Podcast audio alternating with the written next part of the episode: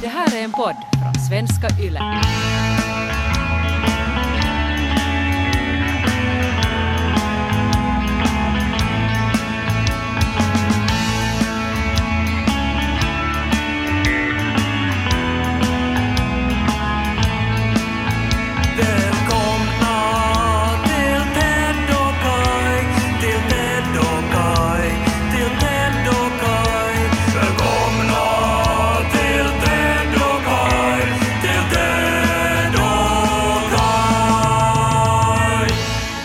Abu Bakr al-Baghdadi, eh, före detta ledaren för Islamiska staten, hade studerat på Saddam-universitetet.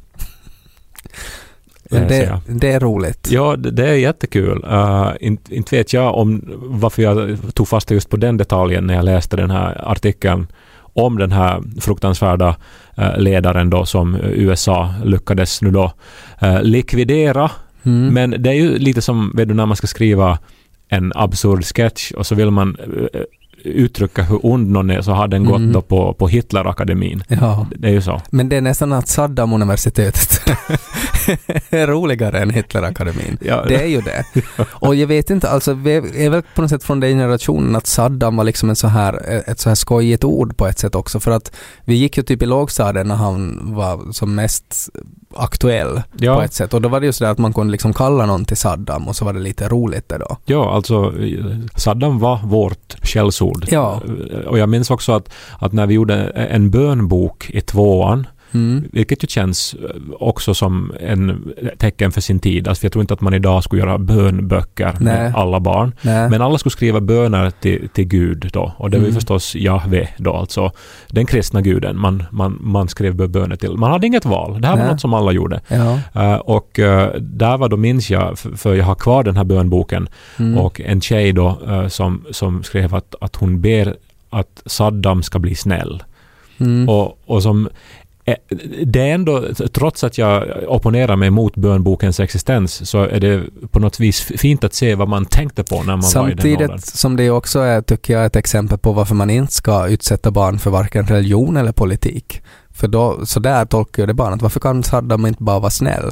Och då är det sådär att hon förstår inte situationen med Saddam och hon förstår inte riktigt den här grejen med böner heller. Ja, men det där argumentet skulle du inte gå med på att använda mot Greta Thunberg då? Nej men hon är ju inte ett barn.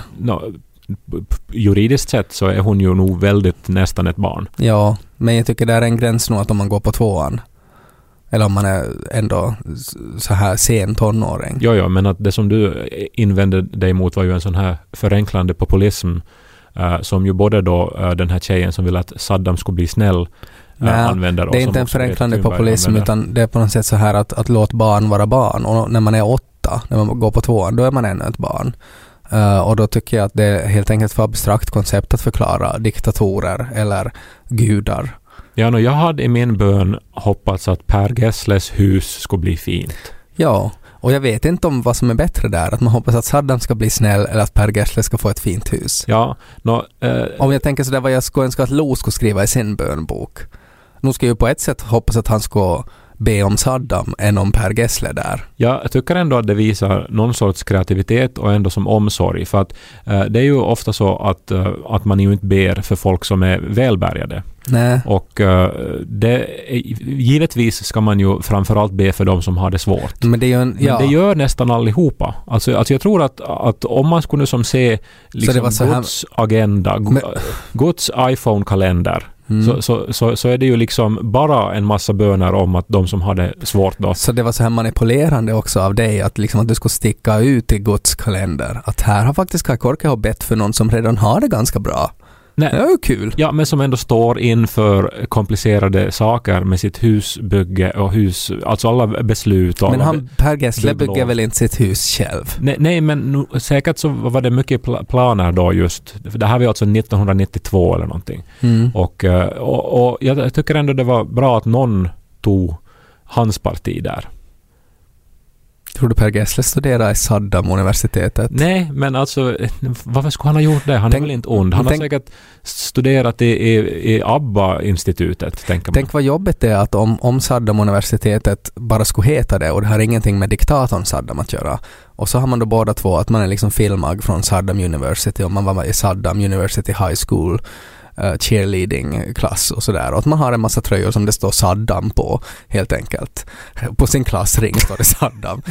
Så nog skulle det vara Eller lite... för UCLA så står det bara Saddam. Ja, och det skulle vara lite tassigt nog det då att, att den här ena diktatorn förstörde hela en skola på det sättet. När är det som läge då att byta namn på ett universitet? Alltså nu äh, föreställer jag ju mig då att för att den här... Vid mord går väl gränsen. Nu ska de byta då till Novia eller något så här generiskt högskolenamn då. Nå hellre det. Före detta Saddam universitetet, numera Novia. Har emot ansökning. Buen purmu puut vuossar bottling Som talar sitt så popna popcorn Så börjar vi popnu denna popcorn Så börjar vi lys på Ted och Kai När vi nu en gång pratar om Saddam, så säg vad man vill om Saddam, men han var ju en, en ledare, alltså han var ju en tyrann, han var ju en diktator. Eh, om, om Men vad menar du med det? Alltså han var ju... Alltså klart han var en ledare. men- Ja, men att han var en sån här, jag, ska komma till en point, att han var en sån här ledare som det var på något sätt viktigt. Jag, jag, jag, jag har ju inte personlig erfarenhet av Saddam, men jag tänker mig att han var ganska nyckfull.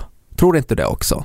Det finns väl så här att hade han inte typ guldtoaletter eller något sånt där eh, i sitt palats. Ja, det är ju mycket ryktesspridning kring tyranner förstås. Ja, men, men nu är det väl en sån här nyckfullhet som är ganska karaktäristisk tror jag för de flesta diktatorer och tyranner. Alltså att, att det är sådär att, att man, o- om en tyrann inte är nöjd så gör man vad som helst för att få hen nöjd.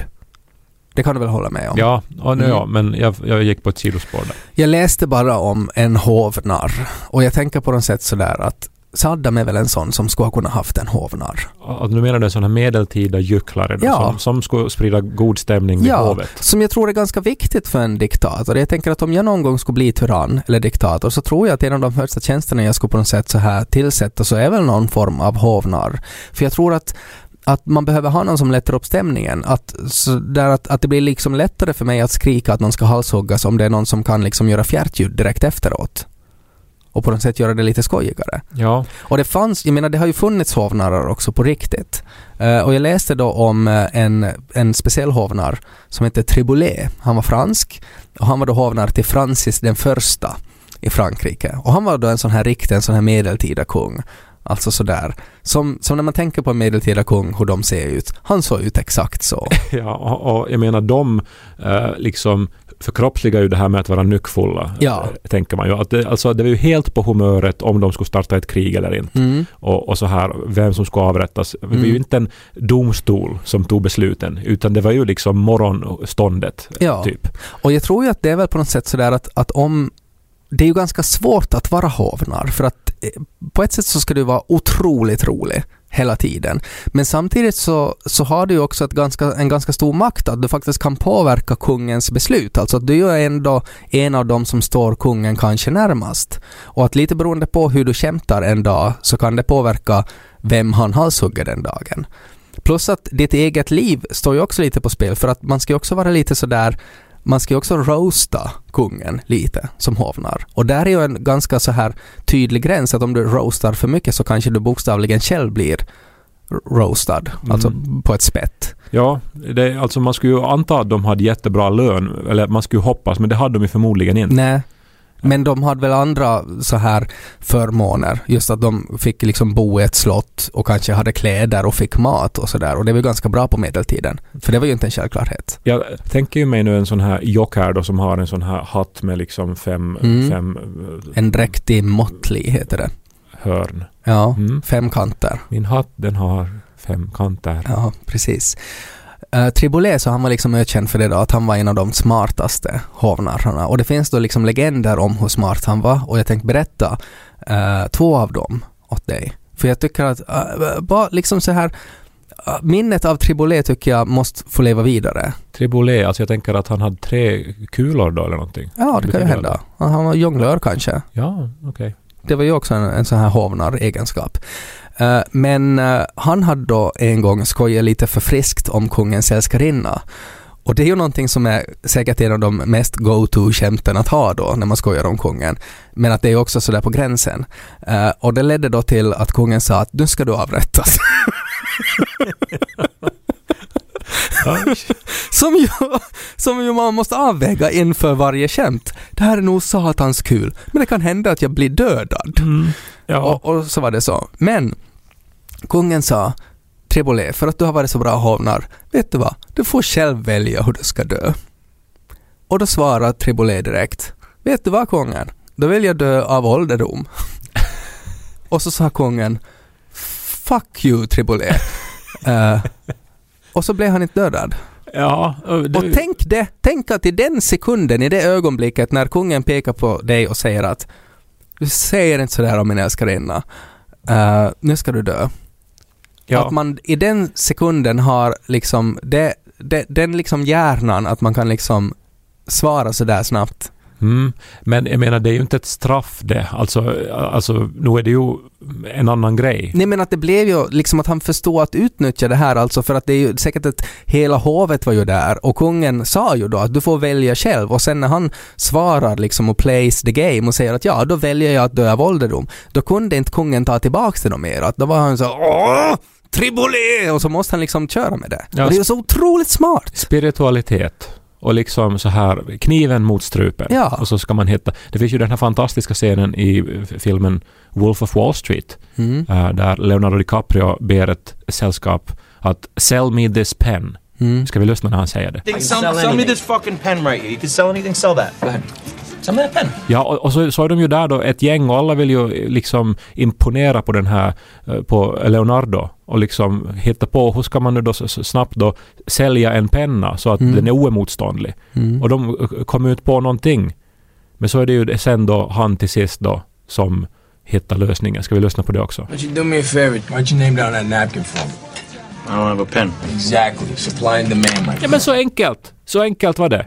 Men att komma på det i stunden, Ja. aj, aj, aj, aj, aj. vara smart. Och det är ju ändå en sak att göra det en gång, men att sen göra det vid upprepade tillfällen. Och det gjorde ju Triboulet. För att historien om Triboulet fortsätter då. Det var en annan gång som han inte kunde hejda sig och så smätte han kungen på baken. och kungen sa du ska dö. Och det är ju det där också. Alltså jag kan tänka mig att typ kungen tappade ett äpple eller någonting och sträckte sig efter det och så satt han där då och såg då kungens bak och bara sådär att nej jag måste ju, jag måste ju, jag måste ju smack that ass. Det var roligt också för min farmor sa alltid att man får slå där det spänner. Och då fick, då fick man alltid slå någon på rumpan. Man får slå det där. Ja, Vad är det att om, om, om liksom byxorna spänner, att, att det är liksom tight, då får man slå. Ja. Ja. Tänk att det har varit så då någon gång när hon har växt upp i. Antagligen. Ja. Men i alla fall, eh, då sa kungen då att Triboulet, nu ska du dö. Ingen slår kungen på rumpan och gets away with it.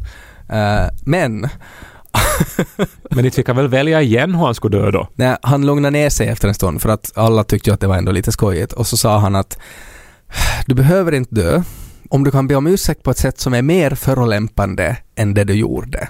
Då är det okej. Och vad svarar Triboulet då? Hur skulle du göra i den situationen? Nå, alltså... Jag, jag skulle ju... Jag skulle... Nej, jag, vet du vad? Jag, jag skulle dö. Alltså, jag skulle bli avrättad. du skulle skjuta dig själv. Nej, men, alltså, hur, hur ska man kunna komma på Nej. något i den stunden? Ja, nå, i den stunden så svarar Triboulet Jag ber om ursäkt konungen, jag misstog dig för drottningen. Det är otroligt smart. Så sabla smart alltså. För att det var då att han egentligen hade tänkt daska drottningen på rumpan. Ja. Och jag menar skrattet då i hovsalen. Ja, det måste ju ha varit liksom öronbedövande. Men kom drottningen då var så här att du ska Nej, dö? hon var väl och grät i hörnet säkert, men han hade ju en massa älskarinnor, Francis den första, så hon var väl inte så omtyckt. Men alltså det finns en massa legender om Triboulet. Det var en annan gång också när han sprang in i hovsalen och så skrek han att det är en, en adelsman som ska hänga mig. För han hade väl varit och daskat honom på reven också. Han hade ju nog problem, Triboulet. Eh, och då hade kungen svarat, var inte orolig, om han hänger dig så då halshugger jag honom en kvart efteråt. Och då hade uh, Triboulet svarat, skulle vi inte komma överens om att du skulle halshugga honom en kvart före istället? Och det är ju också bara sådär smart, alltså det var ju liksom läppe på läppe. med den här hovnarren. Och jag skulle vilja vara lite mer som Triboulet. Ja, men du det? är väl ganska Triboulet Ja men, ändå? ja men om man, eh, alltså jag tror att det som jag saknar är kanske det där att man har livet på något sätt uh, at stake. Ja, men du gjorde ju det här, alltså Ted berättar en vits. Det är, nog, alltså, det är ju nog dödsstraff det. ja, Alltså det, i direktsändning varje morgon så skulle folk komma med en setup och så skulle Mm. du live i radio hitta på en punchline. ja, det var horribelt och sällan det blev bra. Men några gånger fick jag till det. Men det var ju ändå inte, liksom, det var ju inte mitt liv som, som eh, var på spel. Och jag tror ju att det på något sätt krävs Ens hjärna, det, det måste ju vara något överlevnadshormon som utsöndras i humorcentrat om det är så att om du inte är tillräckligt rolig nu så dör du. Ett- man borde ju ha ch- chefer då som har gått sin chefsutbildning på Saddam-universitetet och som sätter sina anställda då i sådana här otroligt omöjliga utmaningar. Ba- bara för, då för att ur den här nödvändigheten då få fram genialitet. Ja, borde, livet borde vara mera så.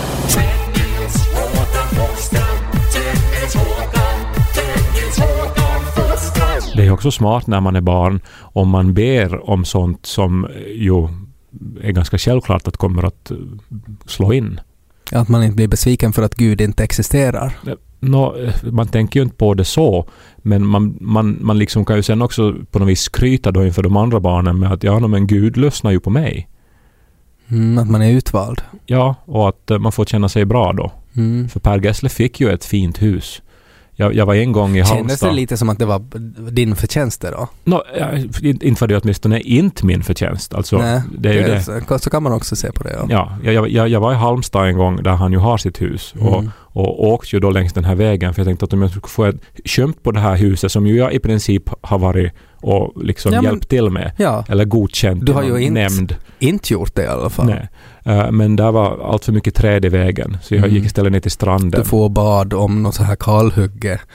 Att det skulle huggas ner allting. Men det är ju intressant vad, vad liksom barn äh, ber om. Vad, vad, vad, vad liksom ska, nu har ni ju gett Lo antar jag, ni ber inte aftonbön med Lo. Nej, inte ännu i alla fall. Men ni har övervägt att börja Nej. göra någonting sånt? Aldrig. För alltså, jag är ju inte nu då att man ska ge re- religion till barn, men det här till exempel att tacka för dagen som har gått på något vis. Alltså att man som lär Mm. barn tacksamhet och ödmjukhet. Det är ju Ja, ändå en fin sak. ja no, det jobbar vi väl på. Han är ganska nog sådär att han tackar alltid om han får någonting och han tackar efter maten och sånt där. Eh, så, så det har väl nog sjunkit in. Men inte kommer han ju liksom sådär före han går och sover och säger Hej mor, hej far, jag vill bara säga tack för idag. vi jobbar på det. Godnatt. Det skulle vara fint att han skulle vara en liten eh, liten så här 1970-tals affärsman som kommer och slår ihop klackarna och bugar för han går och lägger sig. Det Eller skulle vara drömmen. vara trebolet Ja, och, och komma med en sån här otroligt bra eh, sammanfattning av alltså dagen. man, man känner ju sig lite som en medeltida kung nu när man har barn. Alltså att, att flera gånger så blir man ju daskad på räven och så är ens reaktion att du ska dö. och att man säger det sådär med självklarhet att man vet att någon kommer att avrätta den här hovnarren som man uppföder. Eh, så på det sättet så, så är han ju lite tribulé nog. Men bad du aftonbön då? Du som... Ja, i något skede så minns jag att jag gjorde det och det kretsar mest kring att jag skulle klara av prov. Mm. Men jag- du som de här klassiska bönerna? Nej, jag tror det var som- Fader vår, tror jag. Ja, den är ju inte den lättaste. Utan då är du ju hardcore katolik nästan. Ja, men de flesta barn och så här barnreligion är väl ganska hardcore. Eh, Ja, men det Men- finns ju de här bönerna, alltså Gud som haver barnen kär, som ju är mera gjorda just för så här Mm. aftonbön med barn. ja, men jag tror jag lite sådär växlar mellan de båda. Men att det var ganska sådär konkreta grejer. Att, att det, var, det, det hade bara att göra med mina egna problem. Att jag, jag sket blankt till Per Gessle eller Saddam. Att det var nog, det var nog liksom väldigt så här på lokal nivå. Jag ville att Gud skulle hjälpa. Jag bad ju nog också, jag jag bad ju för hela min familj och för mina vänner. Och sen bad jag att jag inte skulle få i blindtarmen. Mm. Och det har jag inte heller haft det. Jag är 36 år och jag har kvar min blindtarmen nu. Så det är som ett bönesvar i princip. Mm. Sen bad jag också om att jag inte skulle få hål i tänderna, men det har jag ju vid Gud haft. Alltså flest. Alltså jag, jag har haft hål i alla tänder. Ja men hur kändes det då? Alltså att Gud bara inte brydde sig om det? Nej, det var ofattbart, men samtidigt så var det inte en sån grej. Alltså, jag förstod ju att, ja, no, men att eh, det finns ju tandvård. Det är kanske Gud som har gett mig möjligheten att gå till tandläkaren då. Ja, just det där. Som den där, men att Gud har redan skickat 40 helikoptrar. Eller hur den där historien är. Ja, Det är någon som drunknar. det är översvämning. Ja. Och så står de på taket och, och, och litar på att Gud ska hjälpa dem. Ja, och så och kommer så det nej, nej, 40 Gud ska nog hjälpa mig. Precis. Åt du mycket godis då? Mm, Ja, Att du åt jättemycket godis och sen får du och bad om att inte få hål i tänderna. Ja. För det är ju lite hypocrite. mamma var så här, alltså hade, hade väl som mission nog att, att barnen skulle äta så mycket socker som möjligt. Ja, min också. För det var ju socker i allt och det var mycket så här bulla och... och Min mamma kokade knäck och sen sa hon, när jag typ bet sönder en tand, så sa hon att jag måste säga åt tandläkaren att det var knäckebröd jag åt. för det var någon så här knäcktävling i Pormo. Nej, jag och vet att, inte. Och att liksom tandläkaren skulle som ha, ha hånskrattat då. Ja, det var väl... Det var väl Åsa Forsström kokar för hårda kolor. Nej men att det var bara sådär att varför skulle man koka knäck överhuvudtaget och sen ger man det åt sin avkomma som biter sönder sina tänder. Nu inser jag ju att det skulle låta bättre att säga att man åt knäckebröd. Kan vi lyssna på reklamen för Margaretas hemlaga knäck? Köp Margaretas hemlaga knäck. Ni svänger vid Kvävlax Sparbank från Riksotto och så är det fjärdhuset på vänster sida. Kom fast med samma! Men kom ihåg att jag sover middagsvilo mellan två och tre. Margaretas hemlaga knäck. Godare än Ann-Lisas hemlaga knäck. För det smakar rashålig. Ann-Lis lägger minst pengar i kollekten och vall. Fast ännu har mycket Margaretas hemlaga knäck. godast knäck jag vet. En, en av de här Pleppo, Radio Pleppo-sketcherna som jag, som jag tycker mest om. Ja men om vi pratar om sådär att, att varför Saddam-universitetet är roligt, så det är ju någonting skojigt med knäck också, för att det finns ju inte liksom någon sån här, det är ju så här om man jämför godis, så det är ju på något sätt så här diktatornivå, att det finns ingen orsak varför det ska existera. Det är bara sirap, mjöl och socker. Det är ju knäck det, och kakao, eh, och smör. Och temperatur. men, att det, det, det är ju liksom, det är på något sätt den renaste formen av godis och att man liksom tillverkar det i sitt hem och ger det åt sina barn så de förstör sina tänder, så det är ju bara dumt. Jag hade ju jättedåliga tänder som barn och jag minns att jag, min mommo gav ju godis hela tiden och jag var där och tiggde godis hela tiden. Och så har jag en sån här minnesbild någon gång när jag var till tandläkaren. Jag måste ha varit jätteliten. Och så minns jag att min pappa sa åt tandläkaren att han har ganska dåliga tänder. Och då hade jag liksom jättedåliga tänder och att jag bara minns det där sättet som han sa det på och att han gjorde det. Och, och att jag minns att jag liksom att det stannade kvar det. Hur gör ni meloner då med godis och så här? Nu ger ni ju honom godis ibland. Ja men han tycker inte så mycket om godis och det är ganska bra det. Att det är sådär att ja, nu får han ibland men att det är inte, han är inte liksom besatt av det så som jag var. Eller han är väl sådär att sen när han har fått lite godis så då är han nöjd, då behöver han inte äta något mer. För mig så tar det ju aldrig slut om jag en gång börjar äta. Men det är, ganska, det, är, det är nog svårt det där för att barn kan ju inte själva avgöra det där. De är ju maskiner som får liksom snabba kolhydrater i form av socker. Och så skriker hjärnan det här är jättebra, det här växer man och blir stark av. Och så äter man bara mer och mer. Ja, jag hade ju någon sån här, eh, också en kanske masochistisk böjning i vardande då, alltså att jag, jag älskar att dra, dra loss mina tänder. Det är ju sinnessjukt. Ja, alltså för att det är som... Det är ju en kurs på Saddam-universitetet där. Det kliar ju skönt. Alltså förstås de tänder som lossnar, inte drar jag lös mina... okej. Oh my god. Lo kommer väl snart till den åldern att det börjar lossa tänder också. Och, Mm. och, och det här, eh, alltså för, för det är ju då när man kan vicka på dem så är det så att Mm. det kliar skönt också. Ja men det är ju, ja, det är nog på gränsen att är det skönt eller är det äckligt. Och sen minns jag ju ännu det här ljudet när sen när roten börjar lossna från käkbenet. Det liksom resonerar i hela skallen. Men det är ju inte ett skönt ljud. Det är ju äckligt.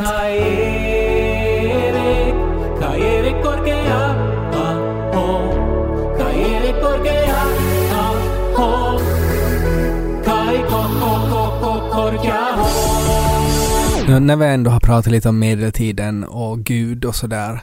Eh, så har du hört om den här eh, ena, han var väl bibliotekarie tror jag i Vatikanstaten på 1600-talet. Som hade skrivit en, en, eh, en liten grado om Jesu förhud. Och hur den efter korsfästningen steg upp till himlen. Och vet du vad som hände med den där? Men Jesus hade väl ingen förhud? Han var väl jude och omskuren? Ja men han föddes väl nog med förhud? Ja, men att den, de skulle ha väntat 33 år då på hans Okej, korsfästelse. nej, men då var det, då kommer jag ihåg fel. Då var det att det hände liksom då när han uh, omskärdes. Ja, Ja, men har du teorier om vad som hände med den när den kom upp i rymden? alltså den flög upp till rymden, Yes. förhuden. Mm. Och så, nå, Vad tycker du skulle vara bra? Liksom vad skulle vara så här lämpligt och passande? nej, vad som skulle hända? 1600-talet så den blev väl säkert typ till Venus eller någonting. Inte så långt faktiskt. Den blev till Saturnus ringar. Jaha, ha. oj oj. Ja, Det, det var ju otippat. det, Jesus förhud blev till Saturnus ringar. Ja. Och det är ju på något sätt att man tänker att vad är liksom det största det skulle kunna bli till? Alltså jag minns ju, uh, alltså för det var ju den här tiden då i högstadiet då när pojkarna började utvecklas då. Man, Mhm. man själv inbegripen då. Mm. Och en- del hade ju sådana här groteska förhudar, sådana här som hängde ner till knäna. Och, ja, eh, alltså i dina ögon då? En förhud kan väl vara hur vacker som helst? Jo, jo, jo, jo, men att vissa hade jättemycket förhud och vissa hade Mm. ja, men väldigt kan säga lite och grotesk? en det del hade säga. lagom. Men du, du kan ju inte säga att någon hade en grotesk förhud. Ja, inte det är väl någon som har gett en, eh, liksom ett Alvar Aalto designpris till en Nej, förhud men man, någon annan kan, det du tycker är groteskt kan väl någon annan tycka skulle passa som Saturnus Nej, ringar? nu, nu har jag, alltså jag, jag älskar förhud och Jo, det finns jag mycket vet, roligt man jag kan vet göra med att du är förhud. mer, alla är överens om att du, du är mer expert på förhudar än Ted Forsström. Jag menar bara att det var väldigt olika, liksom hur, hur mycket förhud man Ja, hade. men säg det då. Säg inte, sätt inte en sån värdering att någon har en grotesk förhud. Nej, jag, groteskt mycket sa jag väl. Inte en grotesk Nej förhud. men groteskt det är ju nog negativt laddat. Ja, no, men hur som helst. Så det beror ju på då, alltså man kan ju man, alltså för Finns Jesus alla var ju former av Guds son. ja. Man skulle ju tro att han skulle ha haft en sån här perfekt förhud. Ja, det är inte Vad- kännetecknar en perfekt förhud en sån som är onödig att omskära för det första. Ja men att, det är ju alla förhudar. no, nej men vissa av medicinska skäl. För att vissa är ju så trånga att man, att man måste göra ett kirurgiskt ingrepp så att det inte ska bli problem sen Ja. med hygien och sånt. Mm, men nu handlar det väl ändå om Guds son. Att inte skulle han väl få... Man bara tänker sådär att nog skulle det vara lite dumt att han skulle få ha problem med trång förhud. Ja, ja, det är det jag menar. Det här var säkert Ja. en per- perfekt förhud. Ja, liksom. Skars bort i onödan. Ja. Och så kastar då rabbin den i roskis och så kanske det kom en liten trumpet och så kom en liten ängel ner. Kanske flera änglar. Och så drog de upp den som en liten sån här hula hula ring. Och att den blev liksom större och större och större och så drog de den högre och högre upp. Och så trädde de det kring en hel planet. Som då var Saturnus. Det är ju far out alltså. Eh, Mm. Men också på något sätt alltså roligt om man tänker att en bibliotekarie i Vatikanen, vad, liksom att det är också en inblick i hans hjärna, så det är vad han tänkte på. Ja, det, och, att, och att han i, har, s- sitter där då i ett av de finaste biblioteken i världen och konstaterar att nu har man väl nog tänkt på det mesta kring Jesus. Eller har man? Och så börjar han då slå upp förhudar och konstaterar då att shit, jag är ju faktiskt liksom att nu, det här är ju liksom, eh, jag har ju här en tes alltså att ingen har skrivit vad som hände med Jesu förhud. För något måste ju ha hänt med den också. Och så skriver han då, vad som känns mest logiskt för honom, att den blev lite, det måste ju ha farit högt upp i rymden. Och Vad- något måste den ju ha gjort där. vad tror du hände med, med Jesu mjölktänder då? La de dem i ett vattenglas eller for de upp då till himlen och blev till Karlavagnen? Nå, om man tänker att om förhuden får upp till himlen så är det väl nog logiskt att tänderna också gör det. Eh, ja, kärnor. Han hade ju säkert ett otroligt leende, alltså ett riktigt så här Pepsodent-smile. Det måste ju Jesus ha haft. Jesus var ju, var ju snickare vid en tid där man inte väl så Eller ofta... tror du, tror du att, att Maria gav knäck åt honom hela tiden så han hade liksom otroligt dåliga tänder? gick omkring och var så här hela tiden lite så här... Rocka på sina tänder och så det gnisslar skönt i huvudet. Jag tror de blev till mindre månar, hans tänder. Tänk om man skulle hitta det när man liksom landar på Mars och så ska det bara så är man som en arkeolog där och putsar bort lite och så hittar man liksom Jesu mjölktänder på Mars. Vad hette den här sonden som flög till Saturnus Cassini? Mm. Den här som, som eh, nyligen då avslutade sitt uppdrag då. Som ju fotograferar ringarna på väldigt nära håll. Så det är någonting väldigt konstigt med det. De är så här, de är så här rynkiga och, Ja, och liksom... det är lite...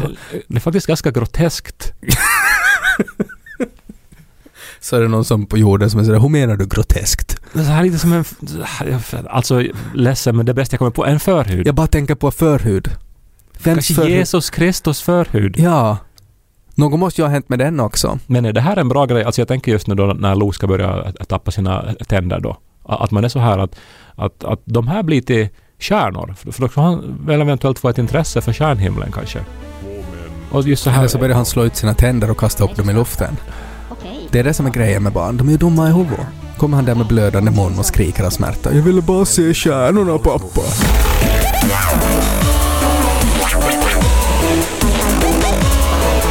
Mel Gibson.